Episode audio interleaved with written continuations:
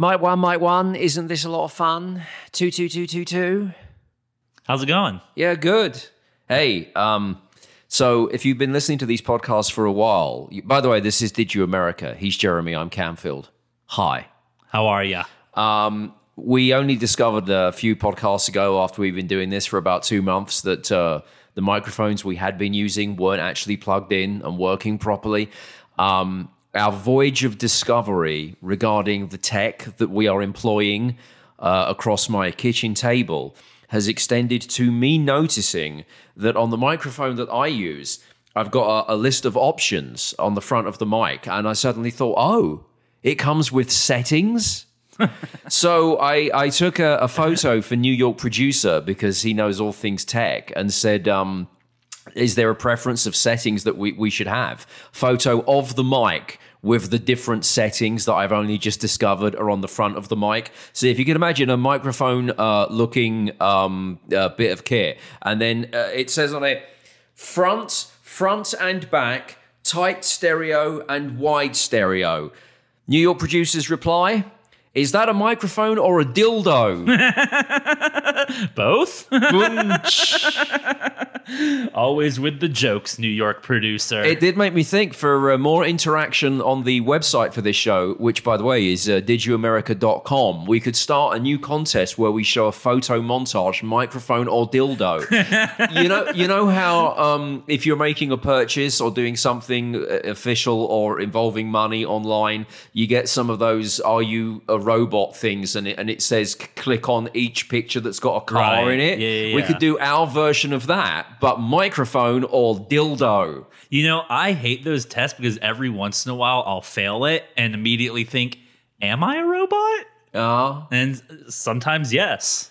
yeah. They're not the easiest tests. Like for I have a website I uh I illegally gamble Pornhub? on. Yeah, Oh, well, no. that too. I do other illegal things. I'll things tell you, on you there. should say, we should have started recording this podcast about an hour ago. It took that long for Jeremy's computer to fire up because of the amount of pornography that is regularly streamed upon it. we were definitely in a delay, but like the one the one on my, the website I use, like it'll be hard. Like sometimes I don't know if that's a photo of a hill or a parking garage. There is a hill in the background, but all of a sudden it says you failed. Try again. Right. Okay. So yeah, maybe there is a future for that. Uh, in the meantime, while we work on the concept of microphone or dildo, you can go to didyouamerica.com for something way more wholesome because we are still selling our Did You America t-shirts there. If you want to support this podcast, they are great quality cotton and not only do they contain the word America in uh, very bright red, white and blue color, they also have a tag inside that says America Camfield F yeah. It don't get better than that, folks. No, absolutely.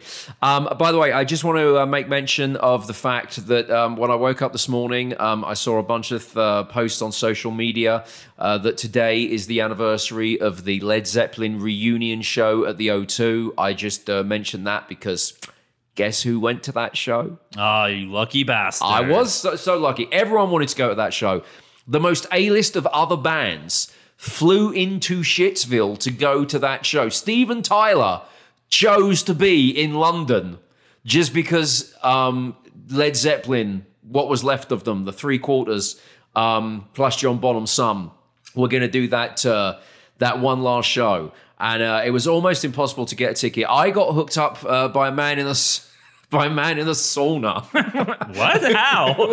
What did you do for that ticket? well, it was, I, I, I hadn't even tried because everyone I knew there was a lottery. uh, The tickets sold out in nanoseconds, right? And it was they were raising money for a charity, and there was a lottery to get some tickets. And then, you know, as I said, everyone who was an A-list musician themselves wanted to go to the show. People I was working with in in London at the time wanted to go, so I hadn't even bothered.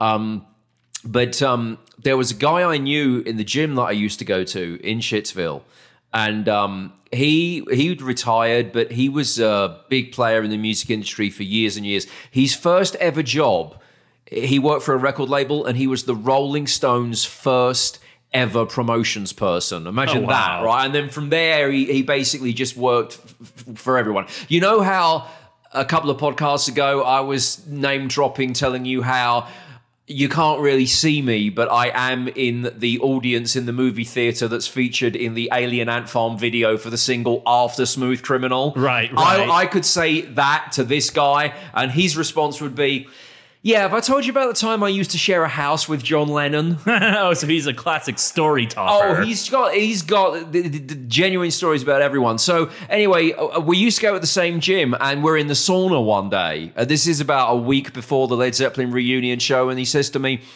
Are you going to the gig in the most matter of fact way? And I went, oh, don't be silly. I haven't even tried to, you know, to get there. It's no one can get tickets.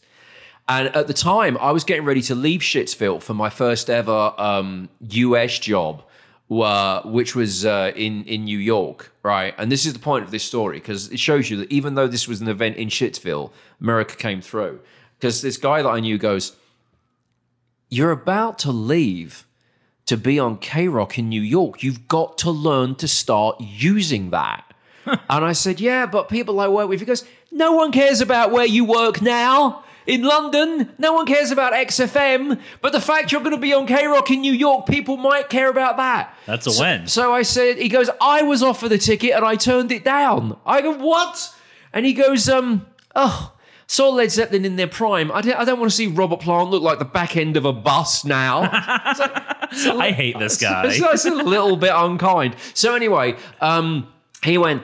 Do you want me to see if I can get you my ticket that I've said no to? So I said, yeah, yeah, yeah. Well, could you? And I didn't hear anything more back, and I didn't bother him about it. That was the extent of our um, sauna exchange. By the way, nothing. At no point he said, just give it a tug. A tug for Zeppelin, Yeah, it's a good deal. Joke's on you, pal. a pull for plants.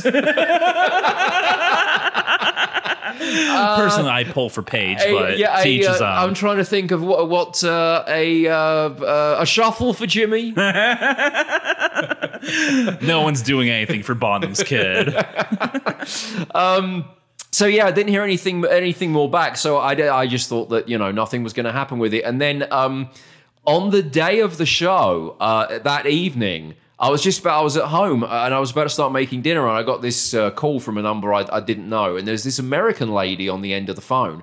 And um, she's like, "Hey, Ian, it's so and so from wherever." And I said, "I thought it was someone calling me from New York about this job." And um, she goes, "I'm with so and so at the Led Zeppelin show." I'm like, Here it is. and she says, um, "How close do you live to the venue?" And I've got like door to door. I was probably about 45 minutes away from the O2 where it was. Uh, and she goes, "Okay." They go on stage in 90 minutes. Leave now. There's a ticket. And I go, Oh my really? God. And, and she goes, one thing, get a pen and paper because I have some things I need to go through with you. And there were all of these code words to get in. And, and, and I had to write down all this stuff. And she goes, now make sure you've got that with you because you're going to need that t- to get in. There are, you know, I was used to, if I was fortunate enough to get on guest list, taking some kind of ID and that's it. Normally. Right. When I got to the O2, now the O2 is um, London's version of Madison Square Garden. Okay. There were thousands of Led Zeppelin fans who had no ticket but just went on the hope that it was going to be their Christmas miracle back in 2007 that somehow they managed to get a ticket. So that was why the security, they would normally have metal detectors in general, that kind of security, but it was a sort of should you really be claiming one of these tickets? Right. And, and it was like an exam at the at the will call. I go to the box office window and I had to rattle off these code words, and then one person looks to the other person and goes, He's on the so and so list. Like it's a 10 4. He said cat, pussy, dog, whatever. The, I don't know. That wasn't. Go, go, Yeah, go. Literally, that, that was it. And then there was a thing. And anyway, it was the most amazing thing. So I all of my passwords rang true. They gave me my ticket. They said they're on in 15 minutes, so get in there. Uh, everyone was waiting for them to arrive on stage, so there was no line for beer. Um, I got. I remember getting two pints of beer because obviously you can't leave to get more beer during this one. And literally, it was like a dream. I got to my seat. I put one pint of beer on the floor in front of me. Went to take a sip from the pint of beer I was going to start drinking. Literally, the lights went down and the intro video started Wow. running. And I thought to myself, just as the intro video was running, I thought, huh, flashback to the man in the sauna, not jerking him off.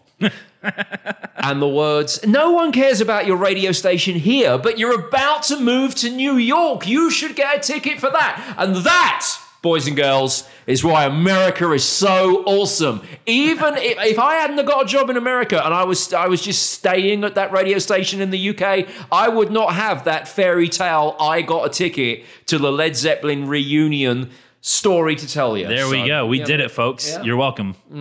I, as an American, you're welcome. Yeah. Well, so uh, did the sauna jerk off guy? Did he at least? did he at least get you a good ticket? Like, were you amongst these great celebrities, or were you with the? Oh no, no! I was in. Uh, I mean, it wasn't the best ticket in the house, but I was just sort of off to the side with a decent view of Wow. the stage. I mean, I I don't know whether I, I would say this. I don't know whether Steven Tyler had a substantially better seat. But I would say, based on the fact that my eyesight is probably better than Steven Tyler because he's 100 years old, even if he was closer, I still had a better view. So let me. Okay, so like obviously, I don't know a ton about England arenas, but we, you know, I think from famous concerts and whatnot, for the most part, is it just the O2 and Wembley? That's where like all the big shows in England are. Um, Yeah, well, I guess Wem- Wembley's more famous because I guess it has the, soccer team, stadium right. next door to it. The actual Wembley Arena is is an arena, but it's smaller and it's just a. oh, is that not? Do they not do the concerts where the soccer team plays? if you're huge, like like Queen would pl- Is- is, yeah, yeah, the yeah. soccer stadium. Yeah, yeah, okay. yeah, yeah. But there's also a, a concert venue. the nearby. concert venue next door, Wembley Arena, is I think only about eight thousand. So, So it's, what- if you play the soccer stadium, you can play to eighty thousand Right. people. You can you can sell out Wembley Arena for for for eight thousand. The but the um, O2 is um the main arena because it's Madison Square Garden size. So that is about sixteen thousand people. But like, there, what's like the main purpose of it? Is there a sports team there, or is it just like the? Oh, this is a funny story about again how stupid England is. So the so what is now the O2 Arena, which is a very nice arena um, because it was built by an American company called AEG. But before they took it over, it was built as a thing called the Millennium Dome, right? Whoa. Everything about the story I'm about to tell you just shows you just how screwed up British thinking is. For a start, what about the millennium made you think you needed a dome in London to celebrate it? Oh, so it was literally just to celebrate the twenty the year two thousand. Here's the thing. This is I swear this is what happened. They built a dome in a part of London that back then it was becoming residential, but it had just been uh, an area of lots of warehouses and some businesses, so not a lot of people lived there. Okay. Uh, but the, it, you know, it's one of those kind of areas where, where they start building some nice apartment buildings and some people move in. But so it was kind of in the east end of London. So it's out of the center of London. And um, they built this Millennium Dome. I don't. Re- I'm going to guess that they had some kind of party in it for the year 2000. But that was it. They built. They built a dome. They Great called. They, they called it the Millennium Dome. Bearing in mind that this venue is now a 16,000 seater arena, you can imagine it's quite a substantial Right. building. And after that, they didn't do anything with it right? to, to, to the extent that it was used for years after the millennium as a parking lot, Oh my god. right? so, they, they pumped So they all. built a massive parking they, lot. they literally what's that? Is that that Joni Mitchell song? They paid Paradise, put up a parking lot. The tw- the 2000 reboot of that Joni Mitchell song was we built a Millennium Dome and turned it into a parking They lot were- because we're British and we're fucking stupid. and just very inspired by Joni Mitchell. Gets better though. This is another great example of America saving the day. I love how even on this podcast, when I'm telling you stories that sound like they're going to be British centric, it No. just still comes around to but America. This is actually is uh, um, uh, this is Brussels sprout syndrome for the Millennium Dome. Right. So what happened was it became a running joke that this massive building was built and it had literally been turned into a parking lot. And then I can't remember which one it was, but one of the Pierce Brosnan Bond movies, the opening sequence started on the Millennium Dome because the big stunt was he was on a speedboat going down the river because uh, the sort of east end part of the River Thames is by Right, where the dome was. And, and, and basically, the big stunt was he ends up on the roof of the dome, and they it basically has a fight with one of the villains and falls down the roof and everything. So, so that was it, right? Okay. And then I think it was off the back of that opening of a James Bond film. An executive from AEG, who up until that point had been a big uh, concert promoter in uh, in the states, saw it in James Bond and went, "Stupid Brits have got a venue of that size that was used for one party for Millennium Eve." A stunt for James Bond, and for about the last five years has just been a parking lot. We could put a venue in there, right? And so they ended up buying it and turning it into a nice arena a la Madison Square Garden. Okay. And now, if you're big enough to sell 16,000 tickets, you can play what was the Millennium Dome. It's now called the O2.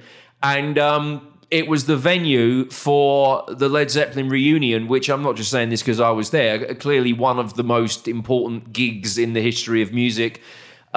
Clearly, you've never seen the Wiggles. I'm unfamiliar with the Wiggles. It's like they're they're like a child, like children's music group. okay. Yeah. Maybe they played It was the, a dumb joke. I'm sorry. Did they play the Did they play the Millennium Party before the Millennium Dome became the O2? I honestly bet that they did. Yeah. so anyway, yeah, Brussels sprout syndrome. America turned a parking lot into London's version of Madison Square Garden. Beautiful. Yeah, yeah. How about that? And now Camfield will tell you all about the American Revolution against England. So, um, Christmas is uh, coming. 52% of us might never Christmas shop in person again. Um, never mind the pandemic. I, I don't remember the last time I actually went out to do actual Christmas shopping. I, I mean, I was all about the online shopping, and it's kind of good that I've, I have an excuse for that now. Um, because my family still live in Shitsville, so obviously it makes a lot more sense that you can just go onto Amazon to um, click on presents and pay for them and then you know get amazon.co.uk to send them to my sister's house for my for my nieces and nephew although having said that even i screwed that up recently i went to well i i, I phone, facetime my sister the other weekend my seven year old niece picks up the phone Mummy's on her laptop at the moment, seven year old says quite sternly. I said, Oh, okay. She's on that. Jake is my three year old nephew. She's on her laptop because you got Jake's present wrong. Whoa, I aggressive. said, What? This is seven year old. Yeah. How did you get it wrong? Mummy said she told you what to get and you did it wrong. so apparently, my sister sent me a link to a present that I was supposed to order for my three year old nephew and get it sent to their house. Easy, you would think. Yeah. No. And I got, I got, I got told off by my seven year old niece for doing Amazon wrong. It's pretty sad when a seven year old is trying to explain like basic technology. This is why you. we did this podcast for the first two months without realizing neither microphone was plugged in. I'm just, just not good with tech. Yeah, I guess I can't really talk, even though I've managed to correctly order on Amazon. It's not like I'm some tech wizard. I would say this again. The whole point of bringing a 28 year old into this podcast was that if I have a millennial, he will know how to deal with tech. Instead, you got dick jokes. Right, yeah, exactly. Um, but tied into that, a, a third of people are dreading not breaking uh, uh, breaking the news to their uh, parents that they're they're not coming home for Christmas. Because obviously it's the thing that people do annually, and this year with the pandemic screwing up a lot of people's lives and stuff, um, they're not going to be able to make it home either because they can't afford it, because they lost their job, or because of uh, travel restrictions, and they're holding off telling their parents um, that they can't make it. Now, my mum passed away a few years ago. Uh, I, just wanted to bring this up as, a, as an example as to just how screwed up my dad is, psychologically speaking, because he couldn't be happier that I'm not coming home this Christmas.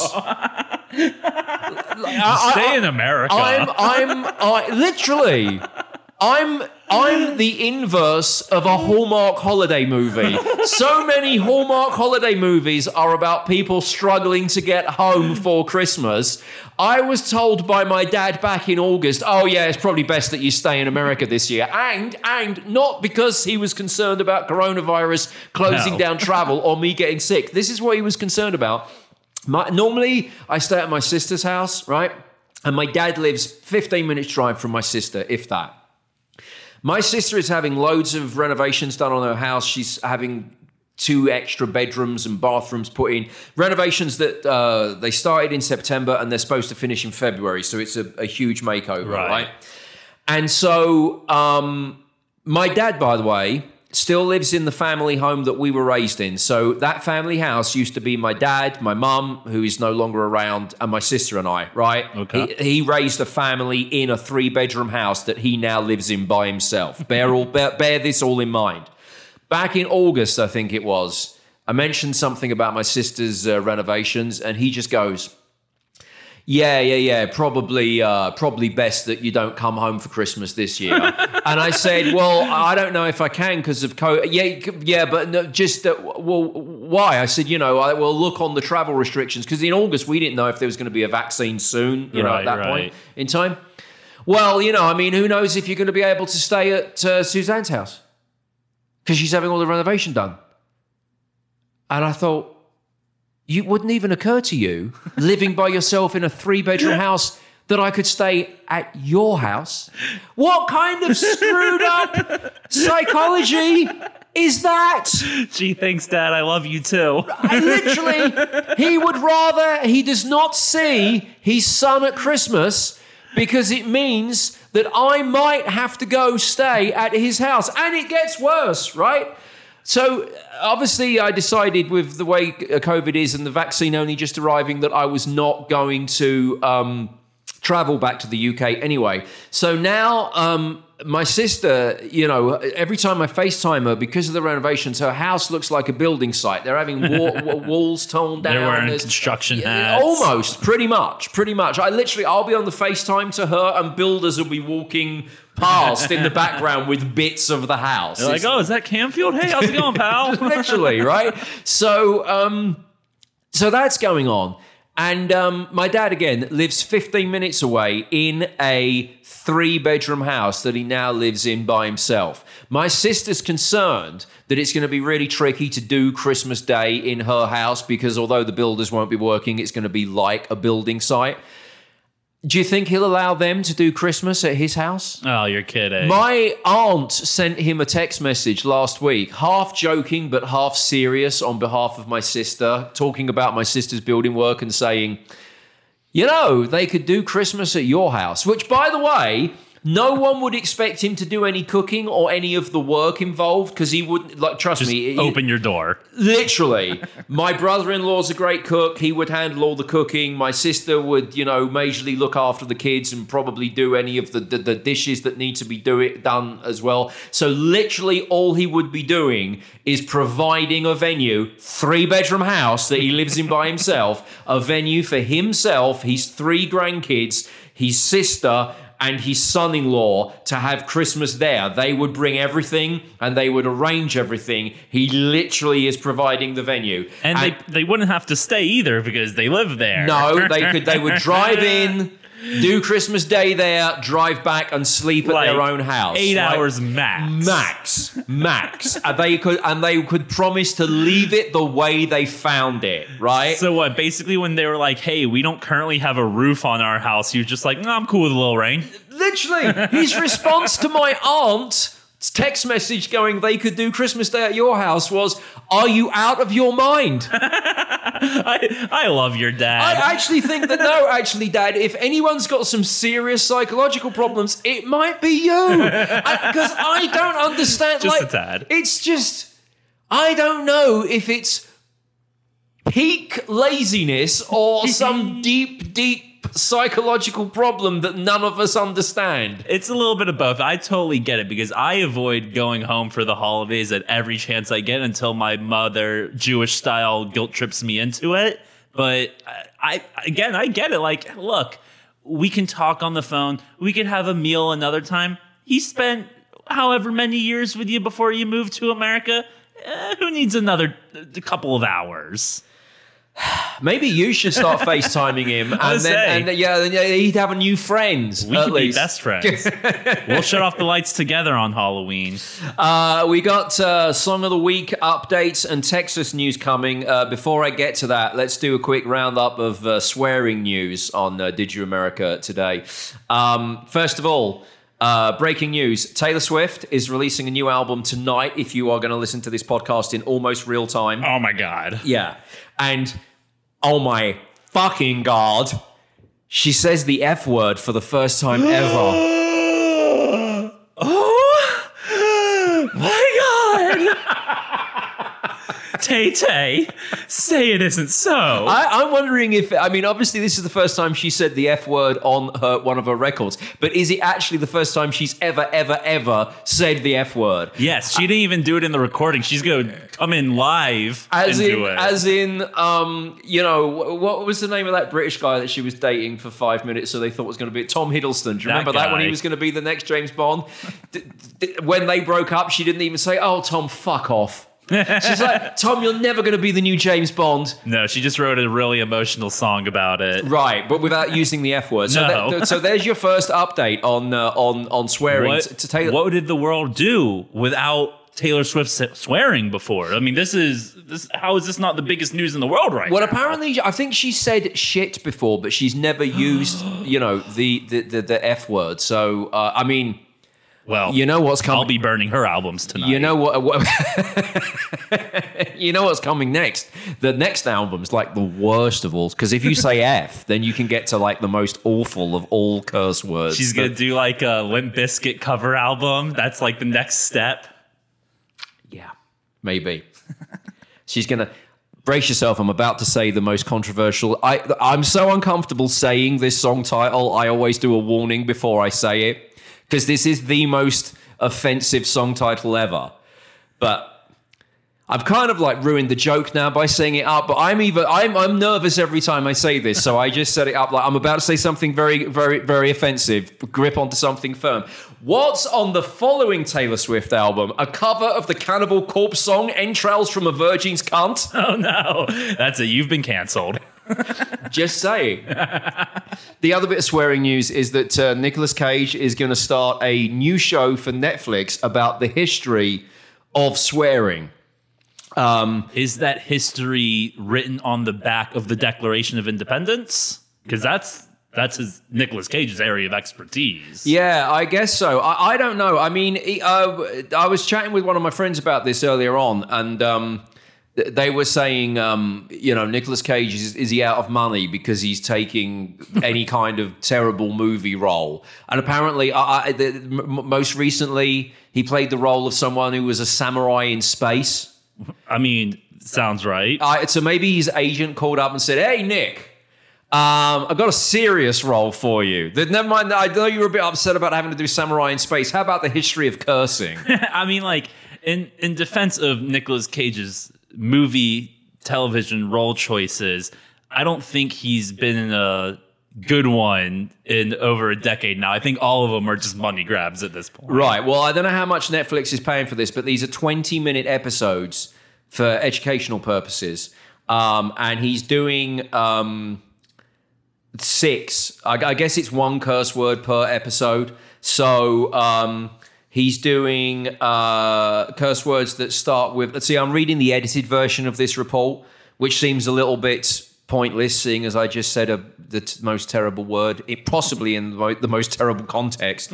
um, so he's doing uh, episodes on uh, bad words that start with the letters B, D, P, S, F, and damn. Why why, why does Damn not get? Because I think he wants to ease people in. He's like Taylor Swift. She's easing you in with the F Ah. word. Then, but you know what's noticeable on this? B, D, P, S, and F curse words. and damn, there's your six part season. He's not doing an episode based on the C word. So I don't know. Maybe we're just building. The, the, it, you know what it is? It's a new video that's going to debut on Netflix of Taylor Swift and Nicolas Cage duetting on a cover of the Cannibal Corpse song "Entrails from a VC." I don't even want to say the full title again I, because I'm so watching offensive. that. I uh, That's our maybe not billion dollar idea for this for today's episode, but that, that's that's a, a couple of thousand. Yeah, yeah, yeah, definitely. Nicolas Cage and Taylor Swift duetting on "Entrails from a VC" for uh, for a spin off of uh, the history of swear words, which is coming to Netflix on uh, January fifth. I'm I'm all in. Yeah. All right, let's get to uh, Texas news, and we have uh, Song of the Week updates for you next. Don't forget, uh, for everything relating to this show, didyouamerica.com. All right, uh, let's do part two of Did You America. Don't forget, if you want to go to the website, didyouamerica.com, it's where you can get our t-shirts if you want to support the web, the uh, the podcast. Um, it is also the place where. What are you doing? I'm sorry, my computer was about to die right as we I started was just I, see. I was I was reading something on my screen, and out of the corner of my eye, I could. It turns out that, it, that Jeremy's just plugging in his laptop. I thought you were getting out some sort of belt to tie off, like you were about to start shooting up during well, you the said podcast. you said start part two, and normally I run to the bathroom before this, but um, Yeah, also on the uh, website, you can uh, talk to us. If you've uh, sent messages recently, we'll get to some of those in just a bit. Um, plus, you can vote for Song of the Week. I have Sucker Punch by You Me at Six, currently getting 12% of the vote. ooh, that's low for you. I know. Uh, but it's okay because Jeremy's Choice, The Captain is Drunk by Jack Johnson, 6%. Oh, that's accurate. And uh, it's not over by Chobocop. Am I doing that? No, Clobocop. Clobocop, 82%. I did this. This is the same thing as I did on Monday. I didn't read beforehand the name of the band, and so therefore I've forgotten how to pronounce the name again, which is very bad because they gave us a retweet. That's why they're in, the, in the lead for 82%. Schlobly clobly. Yeah, yeah, right. So anyway, you can vote if you go to didyouamerica.com or if you want to get on Twitter, the poll is on there. I am at Ian Camfield on Twitter. It's not over by Clobo Cop, 82% at the moment. The Captain is Drunk by Jack Johnson. Uh, Jeremy's Choice has got uh, 6%. And my choice, Sucker Punch by You Me at Six at 12.5%. So yeah, New York producers uh, Clobocop currently in the lead. All right, let's do uh, some Texas news because we do do this um, podcast from the great state of Texas, recording over my kitchen table in uh, DFW.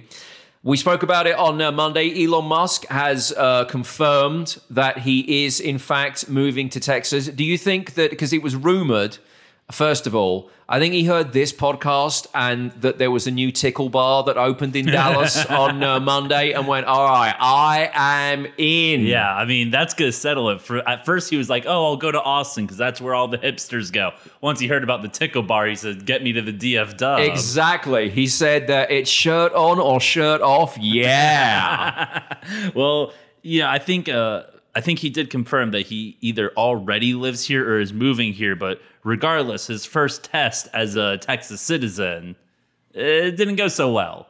He's already proving to be the shitty California neighbor we all thought he would be. what has he done? So uh, SpaceX had their had a launch this week. I think it was actually yesterday from wherever they're uh, It's Houston, isn't it? I think so. They have uh, it's somewhere near the Gulf of the Gulf Coast. It's the the village of Boca Chica. Right. I've never heard of that, but you know, for the most part, they have a presence in Houston, the Gulf of Mexico, Right. Florida, whatever it is. So you know, the test, the launch went great. The uh, the test pattern in the air went great, but the landing had a little bit of a snafu. It came in too hot, and when it hit the ground, it caused a massive explosion. So already he's starting fires. He's the guy, you know, disregarding the thoughts of all his neighbors. This this is why you see all these T-shirts that are anti-California in Texas. They think he's Yes. bringing the California fires to the great state of Texas. It's not a thought. He brought a fire to Texas with him. I don't think it's a coincidence. Now, last time I told you,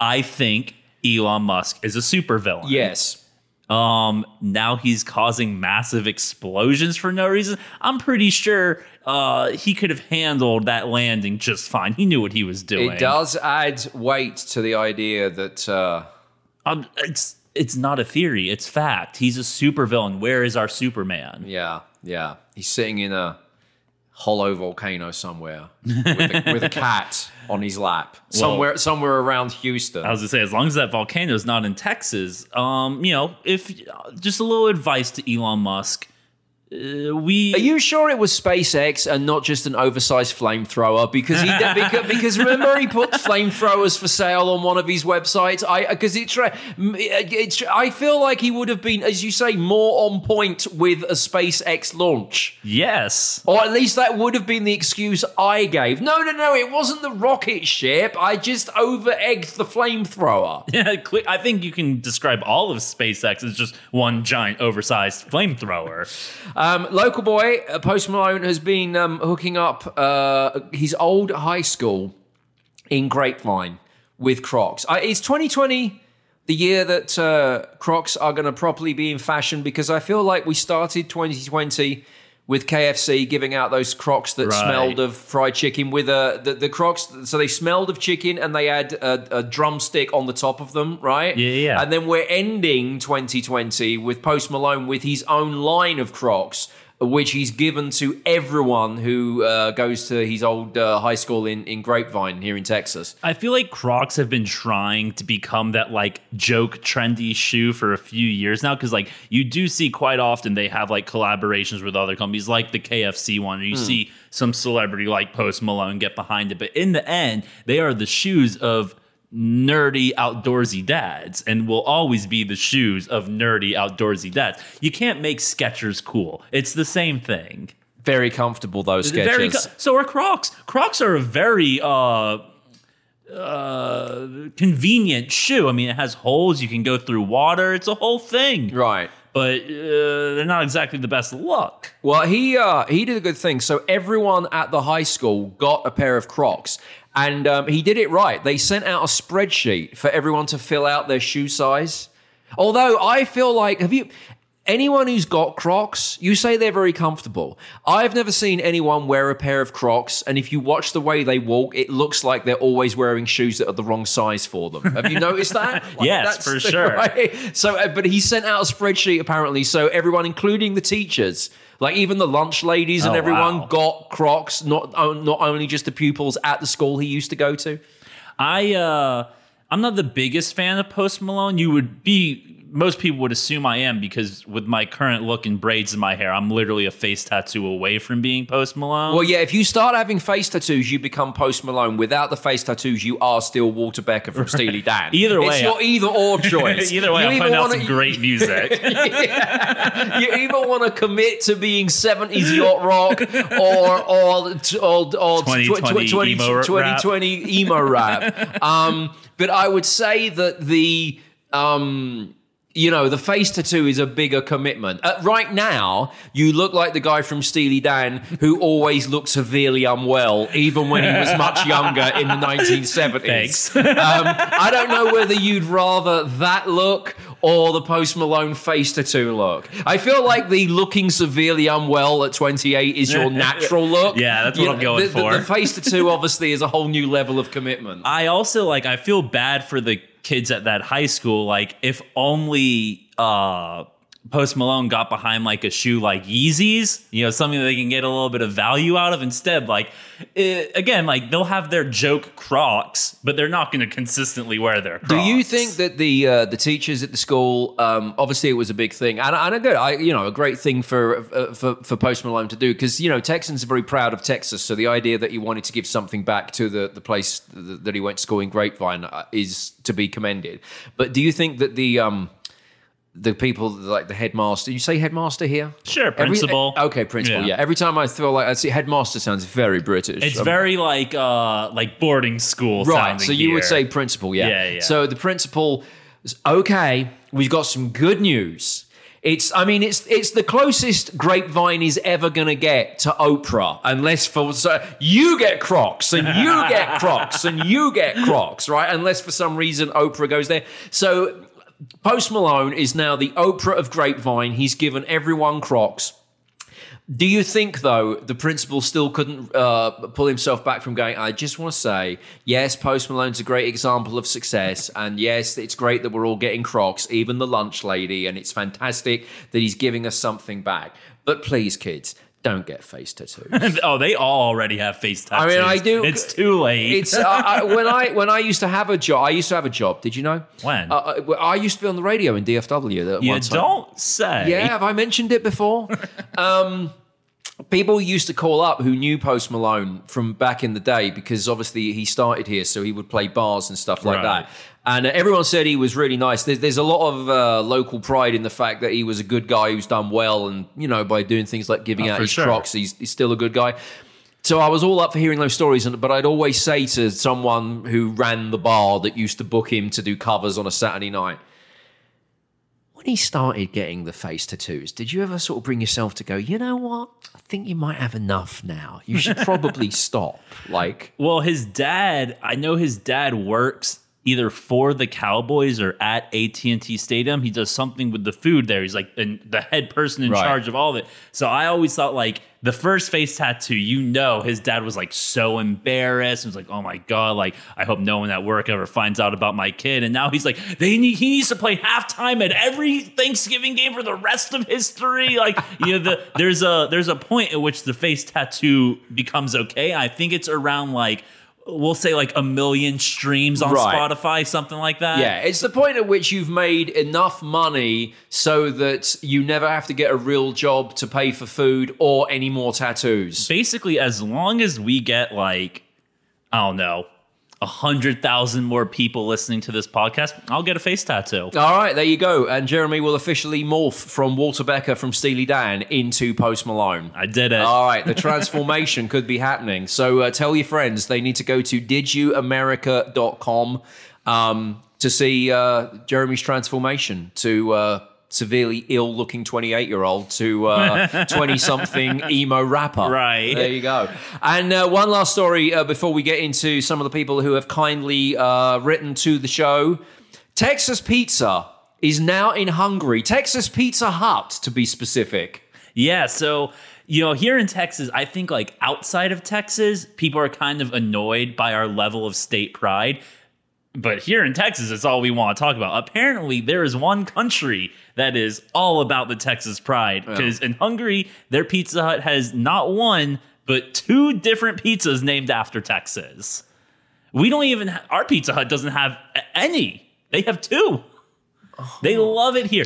Pizza. Well, I wonder if it's a different thing when you start getting into Europe because it always surprises people wh- wh- here when I tell them that if you go to the UK, Pizza Hut is a, a sit-down dining experience. We've mentioned this on the podcast Right, yeah, before. yeah. Here, Pizza Hut, you go and get your takeout pizza, or they come to your door and they bring you pizza. Right? Exactly. in the UK, and you can get um, takeout pizza in the UK, but it is more of an Olive Garden experience. You would go to a Pizza Hut, they would um, greet you at the door, someone takes you to the table, you can sit at the table. They have an ice cream factory.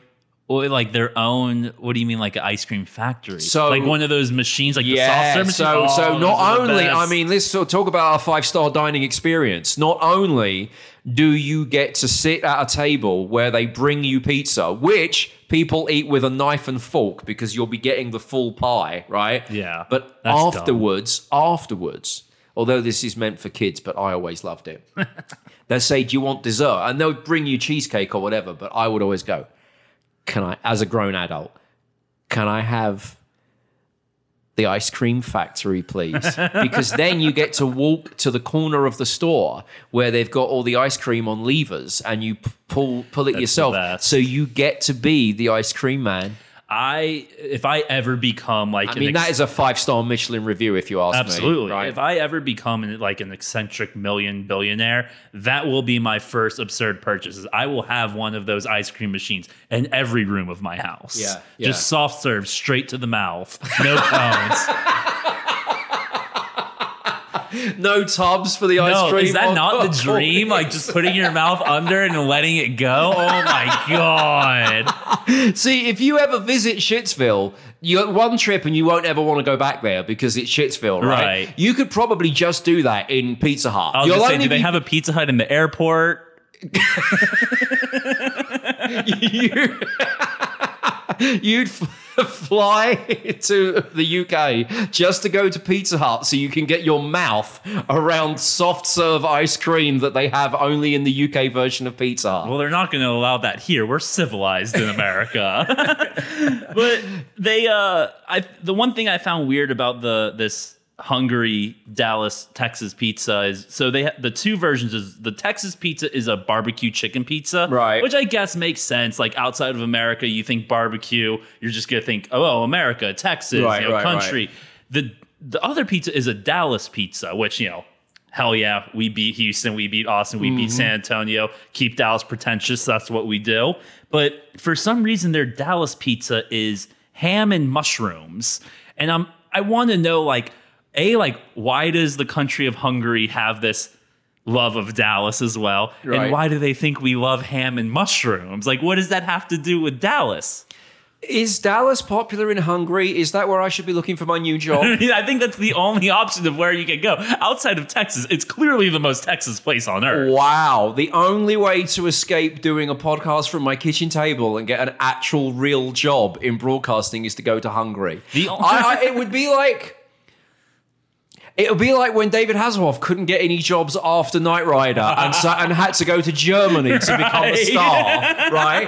I, I, I can't get a job after DFW, so I have to go to Hungary and, and start doing a radio show from their Pizza Hut. Well, since they're our new official sister city, I think we can make this happen. the only thing is, I'd like to see those signs in Hungary, twinned with DFW, and then a big picture of the pizza. yeah, well, that's what I'm saying. I think we need to adjust, let them know what the real palate of Dallas, Texas is. Is because, you know, when I lived in Arizona, that was one of the more shocking things I found is we have a number of food items here in Texas that you will not find anywhere else. Right. So for all you Texas people out there, kolaches, mm-hmm. if you go to a donut shop in any other state and ask for a kolache, they are going to look at you like you're an idiot. I had to drive around to when I lived in Tucson, Arizona, to five different donut shops, and on the fifth one, randomly the people there just happened to have lived in Plano, Texas for a few years. This is how you know that you're dealing with a, a Texan.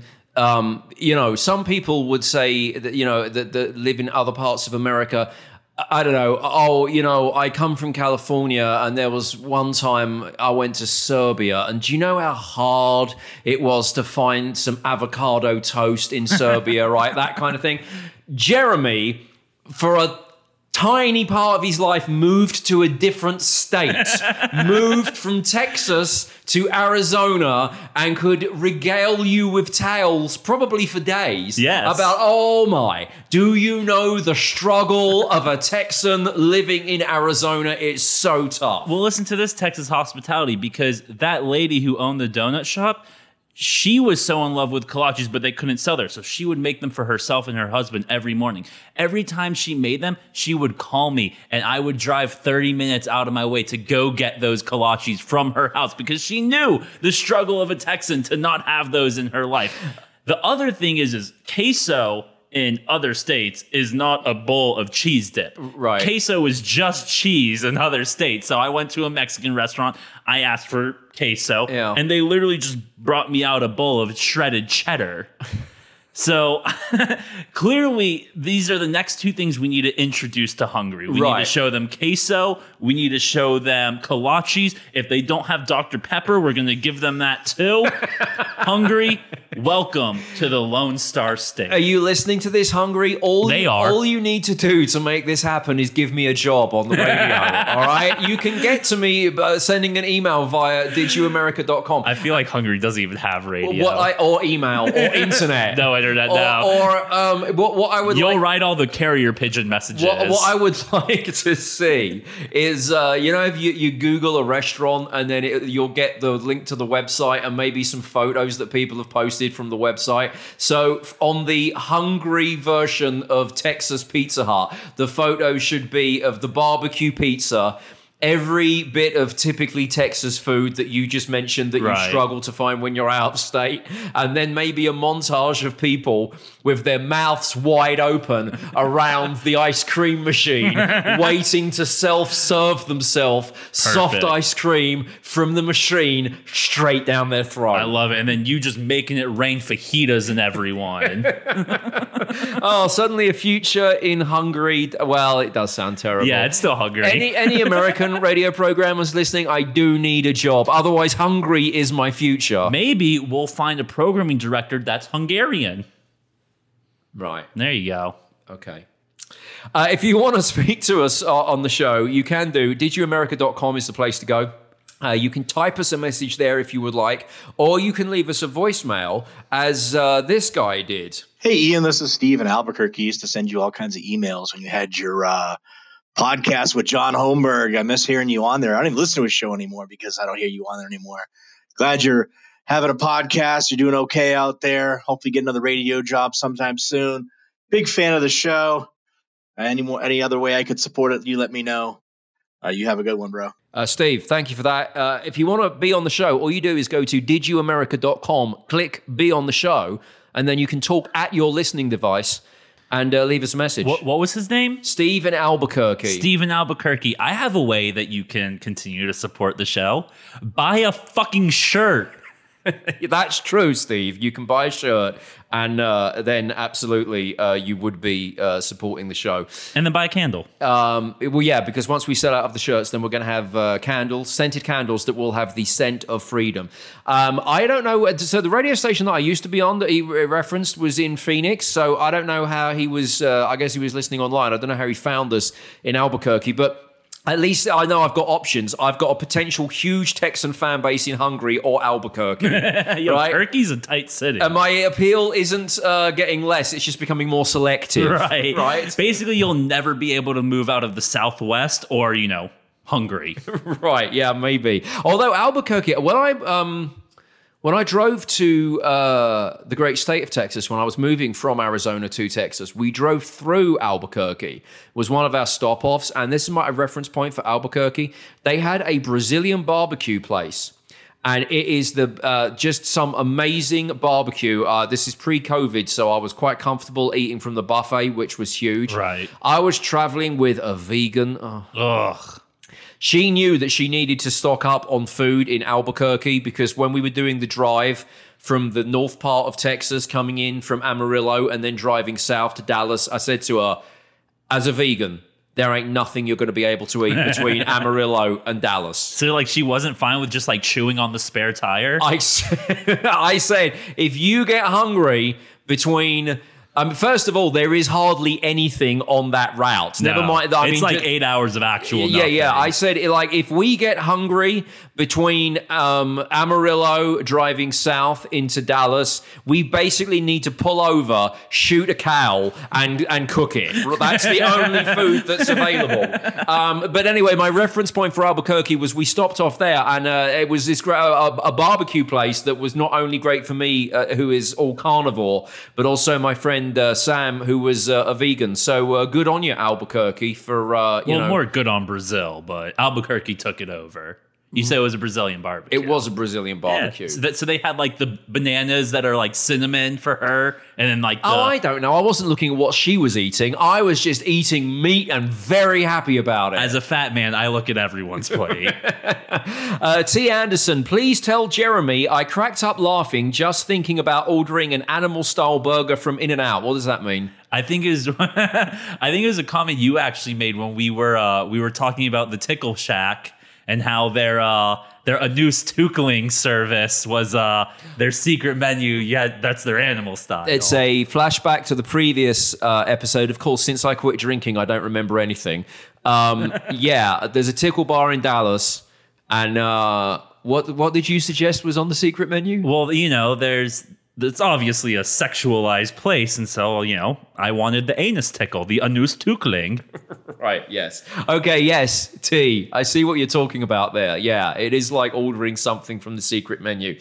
Uh, Mob Production said Chicken Lady from Kids in the Hall was pretty hilarious. Uh, I do remember we spoke about Kids in the Hall. Yeah, yeah. You showed me that clip, and I went on a deep dive that was uh, quite terrifying. Although the guy in the Chicken Lady sketch, also in a show called Superstore on NBC, and he's very funny in it. Okay. Yeah, so check that out, too. Uh, I, I actually, we mentioned when we did Kids in the Hall that my recollection of them was that they had a sketch uh, where a guy sang a song about Dave's that he knows. Right. And um, I did actually look that up on YouTube. Not as funny as I remember it I being. liked it. I definitely thought it was. si- It was uh, it, the the concept was funnier than It- the uh, the actual. skit. basically he walks the streets of wherever he lives in Canada and introduces different people called Dave and says what they do. Yeah. And it's a song called "These Are the Daves I Know." it was a very accurate song. Right. okay. Uh, a couple of other people wrote in. Um, Russell Day, otherwise known as Bone Crow, says, Hi, Ian. I don't suppose you'll remember me, but about 10 years ago on XFM, that was my station in Shittsville, you asked people to text in saying who their favorite singer was and why. I texted in saying Freddie Mercury because his voice could reduce me to tears despite being six foot one uh, and a hairy ass tattooed biker, and I won 50 iTunes downloads for this. Um, Oh, well, okay, but well, I should say uh, Russell Day wants me to promote. He's written a book and he wants me to promote his new novel. So um, it's a zombie bank heist pandemic story called King of the Crows. All right. So um, if you like reading and you think that a zombie pandemic bank heist story would be entertaining, uh, look out for King of the Crows by Russell Day. The thing that struck me about this message was. 10 years ago, was I doing content that was so bad? I would say, call in and tell us who was your favorite singer. And if you said Freddie Mercury, you won the main prize. That's because in 2020, that sounds like the word. Like, how bad is that? I have a feeling it was just like Bohemian Rhapsody was coming up next, and you were like, "Oh, okay, he said Queen. I'll throw him on." Wow. that is. Uh, I thought I. Uh, um, do you know what I mean if I say manhole covers? Wait, say it again. Man, man, they're like where the Oh, oh, drains yeah. are. What do you call them? Manhole covers. I Right. thought. I thought. Never mind. Are you? What, what were you thinking? I thought you were saying like that was a band Manhole, and you used to do covers of their songs. There was a band called Manhole. Did you cover their songs? No, but I do. I uh, see my re- my memory of doing radio in the UK was I used to do great text conversations or getting people to call in where I'd set a ridiculous question that you thought no one would have a story about and then they'd call in and tell great stories. And my go-to example of this was oh yeah when I was on in uh, London I used to do have you ever fallen down a manhole? Right? And, and then people would call in and tell us hilarious stories about falling down manholes. So this happens all the time in and- England.